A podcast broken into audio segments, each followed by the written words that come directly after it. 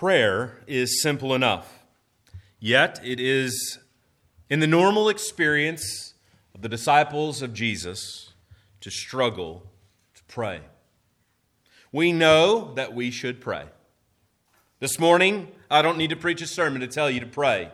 If you're a believer in the Lord Jesus Christ, you know you ought to pray. We know that we need to pray, but so often we don't pray. We struggle to pray and then wrestle when we begin to pray. How many of us have not kneeled our knees or bent our heads to begin to pray and find our minds wandering with all the things we must do today? If I forget to do something, all I need to do is to pray. Because it seems that when I begin to pray, I remember of all the things I need to do. And so, what I've found is often keeping a notepad by my side because as soon as I begin to pray, I remember all the things that I need to do that day. Friend, we are not alone in our struggles. It has been from the beginning that disciples of the Lord Jesus struggle to pray. Consider the early disciples who came to Jesus. They didn't come to Jesus saying, Hey, Jesus, teach us how to turn water into wine. Jesus, teach us how to do miracles. Jesus, teach us to do great things for God. What did they say? They said, Jesus, teach us to pray. He said they, they had been around Jesus to know uh, long enough to know that the power that Jesus exercised was through prayer. He would often go quietly into the night or early into the morning to pray. The one true and living God found prayer important. And this simple request to learn how to pray has echoed down through Christian history. You could open up a Christian historical book, you could find a big figure in Christian history, and I guarantee you that that person has wrote a book on prayer because Christians struggle to pray. Even the Apostle Paul confronts our struggles with prayer. In Romans chapter 8, he writes that the Spirit helps us in our weakness. For we do not know what to pray for as we ought, but the Spirit Himself intercedes for us with groanings too deep for words. Friends, this morning, let's just uh, get the elephant uh, and deal with him. You don't pray. I don't pray enough. We all struggle to pray. Whether it be to pray for serious matters, to pray when things really get tough, we struggle to pray. We are inconsistent in our prayers. We have a desire to pray, yet those desires are never met with reality. And friend, I want to con- encourage you this morning that you are not alone. We all struggle to pray. But if we are to pray, if we are to be a praying people, it begins by confessing that we don't pray enough. It begins by us humbling ourselves and saying, we need to pray. You see, pride is the reason why we don't pray pride in ourselves, our own abilities, our own power to navigate life, to get through difficult situations, our own wisdom. The Apostle James said that, that if you're navigating difficulty in life, you need wisdom. And, and all you need to do, he says, is ask God, and, and He'll give it to you. But how many times have we wrestled with difficult decisions yet not asked for biblical, godly wisdom? Friend, this morning, let our request simply be this. Let our posture of our heart simply be this this morning Lord, teach us how to pray. Teach us how to pray, Lord. With that in mind, I want us to turn here to Matthew chapter 7. Now, the Lord has been teaching us through the Sermon on the Mount how to be disciples. The Sermon on the Mount is, is really about how to be a disciple of Jesus Christ. And early in the sermon in chapter 6, Jesus taught his disciples what to pray. In the Lord's Prayer or the disciples' prayer, we teach the content of our prayer. That is what we are to pray. And this morning, we're not, we're not so focused on the what, but the how. Here in chapter 7. How to pray to our Heavenly Father. I'm going to begin reading in verse 7. Jesus says, Ask and it will be given to you. Seek, and you will find. Knock, and it will be open to you. For everyone who asks receives, and the one who seeks finds, and the one who knocks it will be opened. Or which one of you, if his son asks him for bread, will give him a stone? Or if he asks for a fish, will give him a serpent? If you, then, who are evil, know how to give good gifts to your children, how much more will your Father who is in heaven give you good things to those who ask him?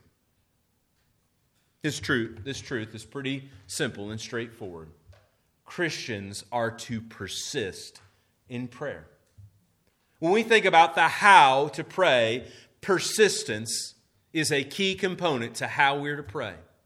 Christians are to persist in prayer, confident that their heavenly Father will give them good things.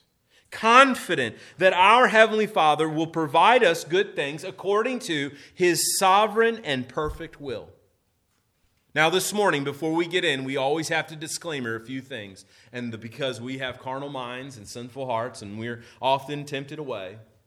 I remember a number of years ago sitting under a, sermon where, where the preacher got up there and he was a he was a literalist. And, and maybe that's you this morning. Oh i read the bible literally. Uh, okay. Well let's apply it literally then. Um, if i ask anything jesus says he'll give it to me. Well that literal translation isn't what jesus is actually saying friend. And so this morning if you're tempted away and your mind is beginning to think of some big yacht that you need in your driveway um, or some new car uh, or some new thing that you need to spend on yourself, that is not what Jesus is talking about. All right? So let's just get that out of the way right now, and I don't need to spend any more time on that. Because Jesus here is talking about seeking first the kingdom of God and his righteousness. And, and friend, I'm pretty sure, I, I'm not real intelligent, but I'm pretty sure that when Jesus says, Seek first the kingdom of God and his righteousness, he does not have in mind your beachfront property in Florida. All right? That's not what he means. He doesn't mean your vacation spot somewhere. What he means is his kingdom is coming, and you need to be on the front lines of that kingdom through prayer. And so the purpose of our time this morning is to, t- to, to really to teach us some theological truths about God. Because I'm convinced the more you understand who God is, that will propel you to pray. You see, if you know your God to be good, right? You're going to go to this good God and ask for good things. But if you don't think God is going to give you good gifts, you'll never, you'll never ask Him for good things. And maybe this morning you don't know the goodness of God because you've never asked Him for good things. Maybe you don't, you don't pray this morning because you've never experienced the goodness of God through the death and resurrection of Jesus Christ. Because that's where the goodness of God begins in our lives. So this morning, I want us to think together how do we pray? Well, thankfully, Jesus teaches us. We see in verse, six, uh, verse 7, rather, that Christians pray with persistence. That we pray with persistence. That is the character of our prayer. Secondly, we see that Christians pray with confidence. That's the attitude of our prayer. A confidence, not an arrogance, not a prideful, arrogant God owes me something, but a confidence that our God is able to do far more abundantly than all that we ask or think. And thirdly, we see that Christians pray with childlike faith, that our God is, is not merely a deity in the sky, but He is our heavenly Father, and we are His children. And all He is inviting us to do is ask. And it's simply that to ask. To ask this morning. So let's look at these three points this morning. First, verse 7 Christians pray with persistence. Notice what Jesus says Ask, and it will be given to you. Seek, and you will find. Knock, and it will be open to you. Jesus puts together these three words in a, in a real memorable way, doesn't he? Ask, seek, and knock. You have to remember that Jesus is communicating to his disciples orally. They weren't sitting there on the hillside with their, their bulletins in front of them taking notes, but rather their minds were being affected and, and their minds were, were being informed. And so Jesus would often use uh, these, these couplets or these three parts that go together in order to, to remember. And, and maybe this morning you've read this passage and you remember it. Ah, ask, seek, and knock. And we know following if we ask, then we, right, receive. If we uh, if we seek, we find it. If we, if we knock, it's open. And Jesus uses this helpful imagery to, to teach his disciples that we are to persist in prayer. It, it, the language that, that Matthew records for us is, is in progressive kind of aspect. In other words, we could say it this way keep on asking, keep on seeking, and keep on knocking. In other words, the picture that Jesus describes here is one of ongoing action, not a one and done action. You know, that's, that's so often our experience, isn't it? Some need arises in our life, and, and we have the where, wherewithal to actually ask God for help. And, and so we say, Hey, God, hey, I really need help in this matter. Have a great day. Amen. And that's the end of it. But what we see described here is one who asks, who one who seeks, and one who knocks. One who is persistent. Asking is one who comes to God in a posture of humility in prayer. Do you understand that actually asking God is a posture of humility? Do you, do you understand that not asking God for something is a posture of pride? The reason why we don't ask is because we don't need. James chapter 4, verse 2. I, when I read the Apostle James, I kind of think, man, like, how much did his brother like beat him up on this point? Um, because he has a lot to say about this. You do not have, he says, because you do not ask. In other words, we could say Jesus, we could reverse Jesus that way, just like James does. If you don't ask, you won't receive. Read it again. Look there, verse 7. Ask and it will be given to you. Say it this way. If you don't ask, it ain't going to be given to you, right? If you don't ask for something, you don't get it. My kids do this all the time to me, right? They come whining for something. I'm like, all you got to do is ask, right? They think I'm like mean or something, I guess. Um, just ask, and I'll give it to you, right? As Jesus illustrates later, right? If a child asks for something, man, we just like melt, right? We just have to ask. But not only that, we have to seek.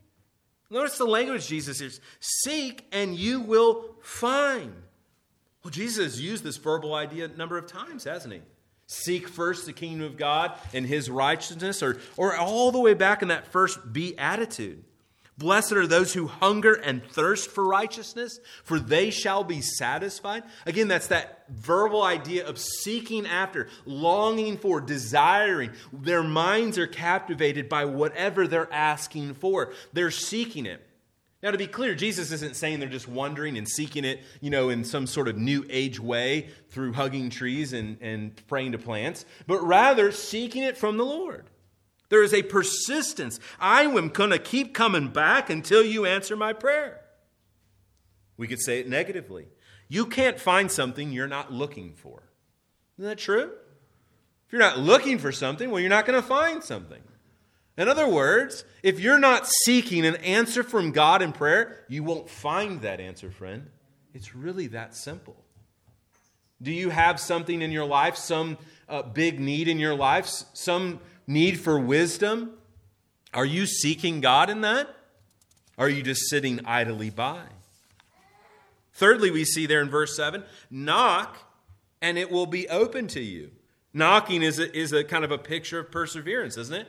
One who's knocking at the door. It's like they won't leave me alone. They keep knocking. Of course, Jesus will use this illustration later in, in the Gospels to describe someone who's outside banging outside the, the house, wanting someone to come in. And, and, and you say, you get out of bed and you go and you answer the door. Perseverance in prayer. And we're going to um, deal with this here in the next uh, section here in just a, mi- in just a minute. But uh, perseverance in prayer. Doors don't open to those who don't knock on them answers to prayers open doors in prayers. Don't ask don't don't don't open if you don't ask god to open them right? It's it's see how simple it is to follow jesus sometimes? We make it real hard but jesus is making it real simple for us this morning. All you got to do is ask your god and he will do it according to his sovereign purpose and his goodwill. as the apostle paul would write to the church in ephesus that we are to pray at all times in the spirit with all prayer and supplication. He says, to, to that end, keep alert with all per- perseverance, making supplication for all the saints. You see that correlation between perseverance and supplication. We are to persevere in prayer. This morning, the question I have for you is friend, do you pray? When you pray, do you persist in prayer? Do you persist in prayer? Are you just simply a one and done? Or do you come back again and again and again and again, seeking, knocking, and asking? This is the posture of the believer, one who's persistent in character, persistent in attitude. How are we to pray? Well, we are to pray with persistence. We are to keep asking, keep seeking, and keep knocking. Secondly, we see in this and how we're to pray is that Christians are to pray with confidence. Look at what the Lord says in verse 8 For everyone who asks receives, and the one who seeks finds, and to the one who knocks it will be opened. Notice what he says. He says, If you ask, you're going to get an answer. If you seek, you're going to find. If you knock on the door, it's going to be open. There, Jesus says there is a result to your perseverance, that your persistence leads to something. When you are persistent in prayer, it leads to a sense of confidence that the Lord will answer. Now, sometimes the Lord doesn't answer in the ways that we often desire, but the Lord answers the Lord answers. And so persistence, we see, leads to answered prayer. When we ask, God answers prayer if we are persistent in it. Look here again. He says, Ask and you will receive. Do you go to God with such confidence when you pray? Do you just say, ah, I think my prayers are just hitting the ceiling this morning? Or is a sense in which there is a faith in the way you ask? Do you believe? Now, we are infected often by uh, a false theology.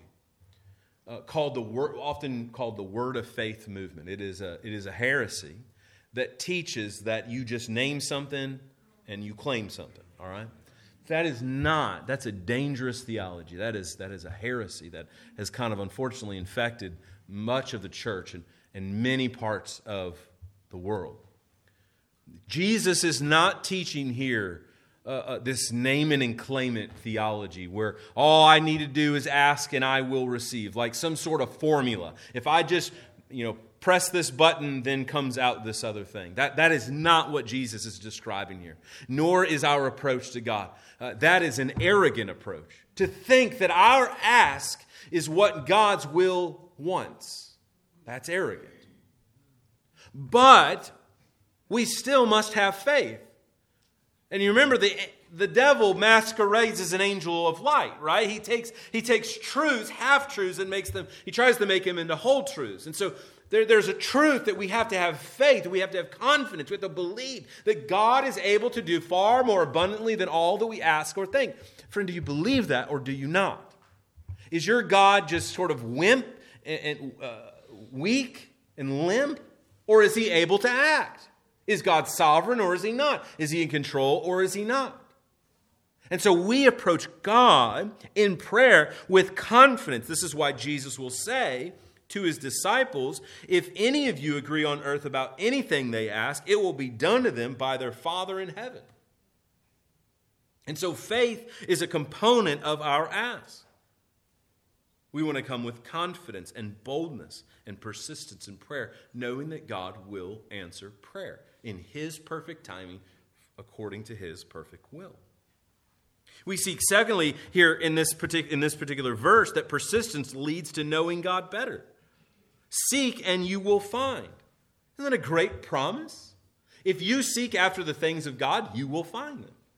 Eh, God isn't just holding these carrots out in front of us and then removing them from us. If you will seek hard after God, you will find him. You will know God better. Prayer is a means to know God more fully. To know that we ourselves are unable to act. As Jeremiah res- uh, reminds us, you will seek me and find me. You will seek me with all your heart. Friend, do you seek after God through prayer? Do you see that prayer is a means of God's grace to know Him? This doesn't mean that you're going to receive some new revelation from God or that God is going to speak to you in some audible voice or you're going to receive some, some message from God. Well, God told me to do this or God told me to do that. Not at all. But rather, with His Word and with prayer, you have the tools to know God's will and purpose. As Calvin reminds us, reminds us, nothing is better adapted to excite us to prayer than a full conviction that we will be heard. Man, if you believe that God doesn't hear prayer, you won't pray. But if you believe that God, the eternal God, the one true and living God, the creator of the cosmos, not only hears your prayers, but actually has the ability to answer them, well, then I bet you'll pray a lot more. And so it seems to be what we need to focus on is knowing God better through prayer so that we would pray more. You see how it works? It's like a building block. If you start small, it builds big. Because as soon as you start tasting of the goodness of God through prayer, you can't get enough of it, and so you pray more. See, so often what happens is, is we hear, oh man, Christian saint so and so or sister so and so, man, they pray three hours a day. And so we're like, all right, clearing the calendar, I'm praying three times a day and you won't do it. We get discouraged. We have to start small. We have to start with the right aim that if we persist in prayer, we will know God better. Thirdly, in this section, we see that persistence leads to participation in the Father's purposes. Knock, and it will be opened to you. What will be opened to you? The will of God, God's purposes in your life. If you will pray, your will be done on earth as it is in, in heaven. Again, we're not praying for our own selfish ends. Jesus has already taught us what to pray. Earlier in chapter 6, he says, Pray this. All right, this is what I want you to pray. It's real simple. Your kingdom come, your will be done on earth as it is in heaven. In other words, pray that God's purposes, his will is done. All right, Jesus, I got it. I'm praying it. I'm going to pray that persistently. When you do that, you will find yourself participating in the purposes of the heavenly your heavenly Father you will find yourself actually participating in God's goodness and grace. A couple illustrations of this. First, one New Testament scholar writes this But for all the necessary caution, that is, about word of faith stuff and about not asking for yachts and all that other stuff. There is an openness about verses 7 through 8 which invites not merely a resigned acceptance of what the Father gives, listen, but a willingness to explore the extent of his generosity. Secure in the knowledge that not only what is good will be given, so that mistakes in prayer through human short sightedness will not be rebound on those who pray. In other words, France is saying that the more you pray and the more answers to prayer you receive, the more you will pray. Because you're like, man, I'm going to, all right, the door's open. How much is the Father going to give me? What kind of good things does the Lord have? Do you ever think that way? I find sometimes Baptists, we're so grumpy and so grouchy. We're kind of like, oh, that's, that's, we'll leave that to the Pentecostals to ask crazy things for God. No, like, like seriously, we need to start being honest about the way we approach God.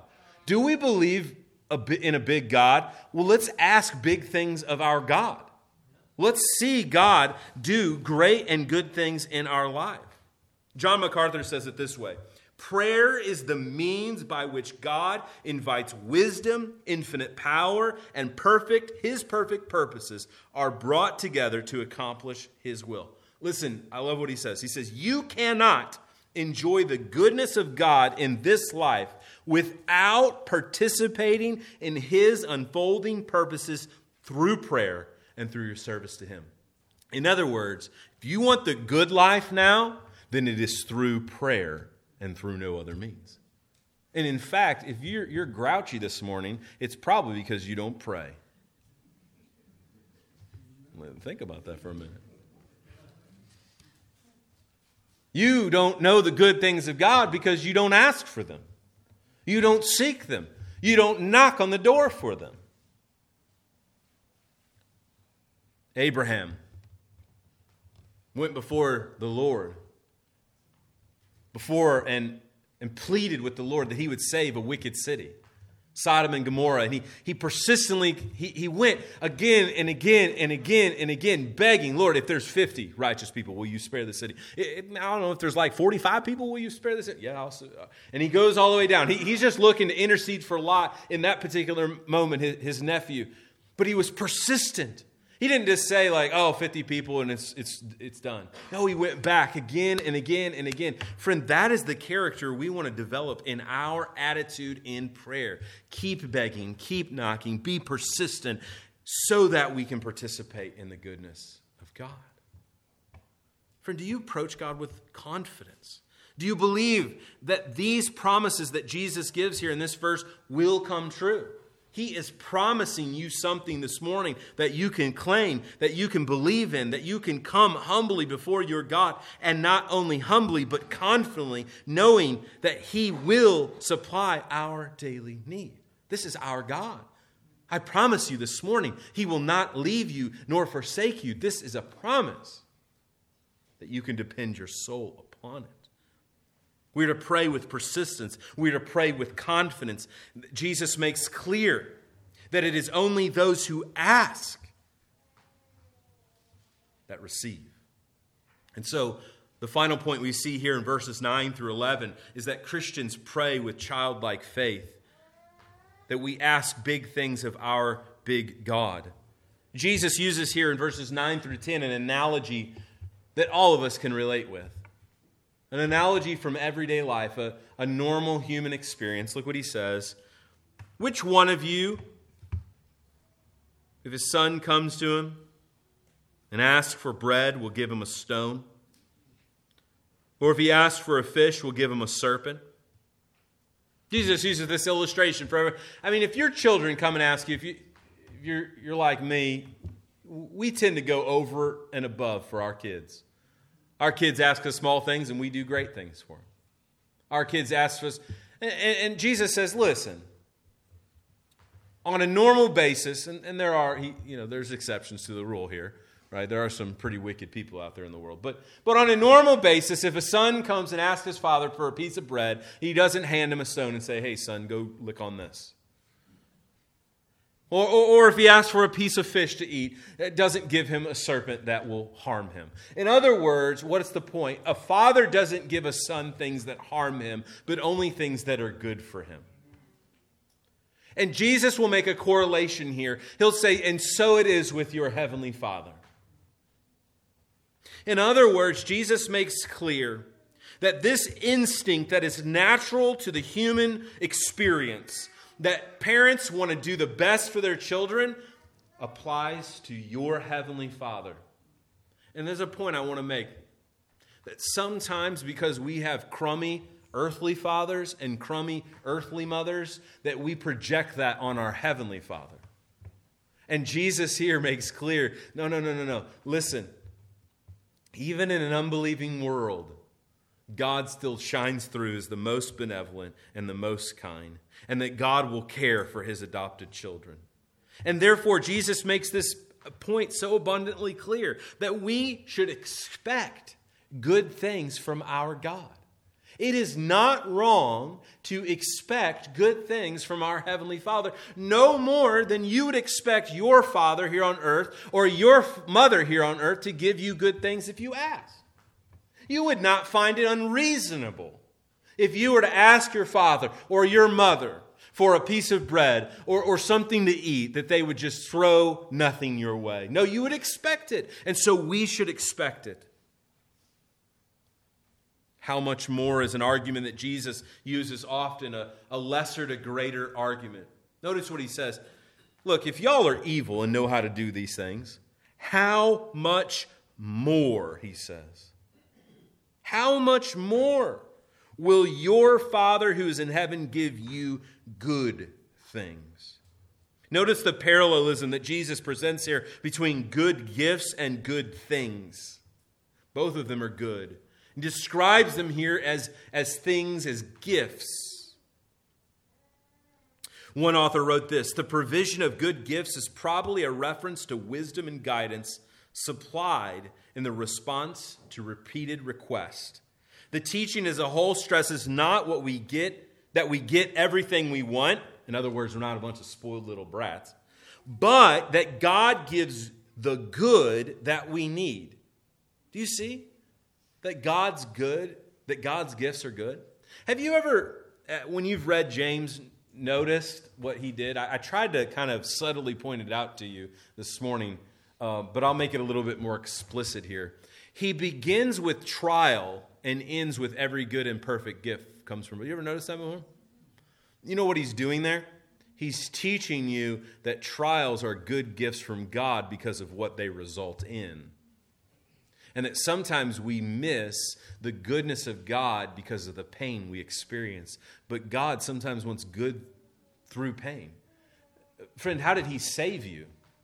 How did He eternally save? Did, how, what good thing did He do for you? Well, it went through something bad, didn't it? It was through the wrath of God poured, poured out upon his son. The suffering of his eternal son is how you were saved.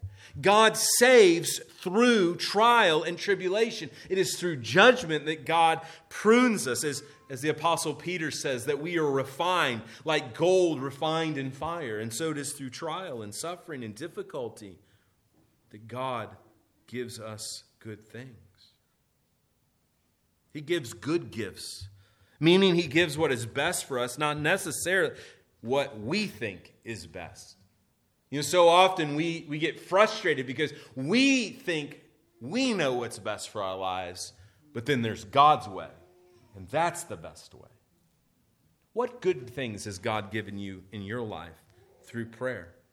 I, I remember just six years ago, I would stand here in this pulpit week in and week out and pray that God would raise up godly elders and godly deacons. At the time, I was the only pastor elder. There was no deacons in our church. They had all run away, good, bad, or indifferent. Probably good they ran away, so I didn't have to run them away.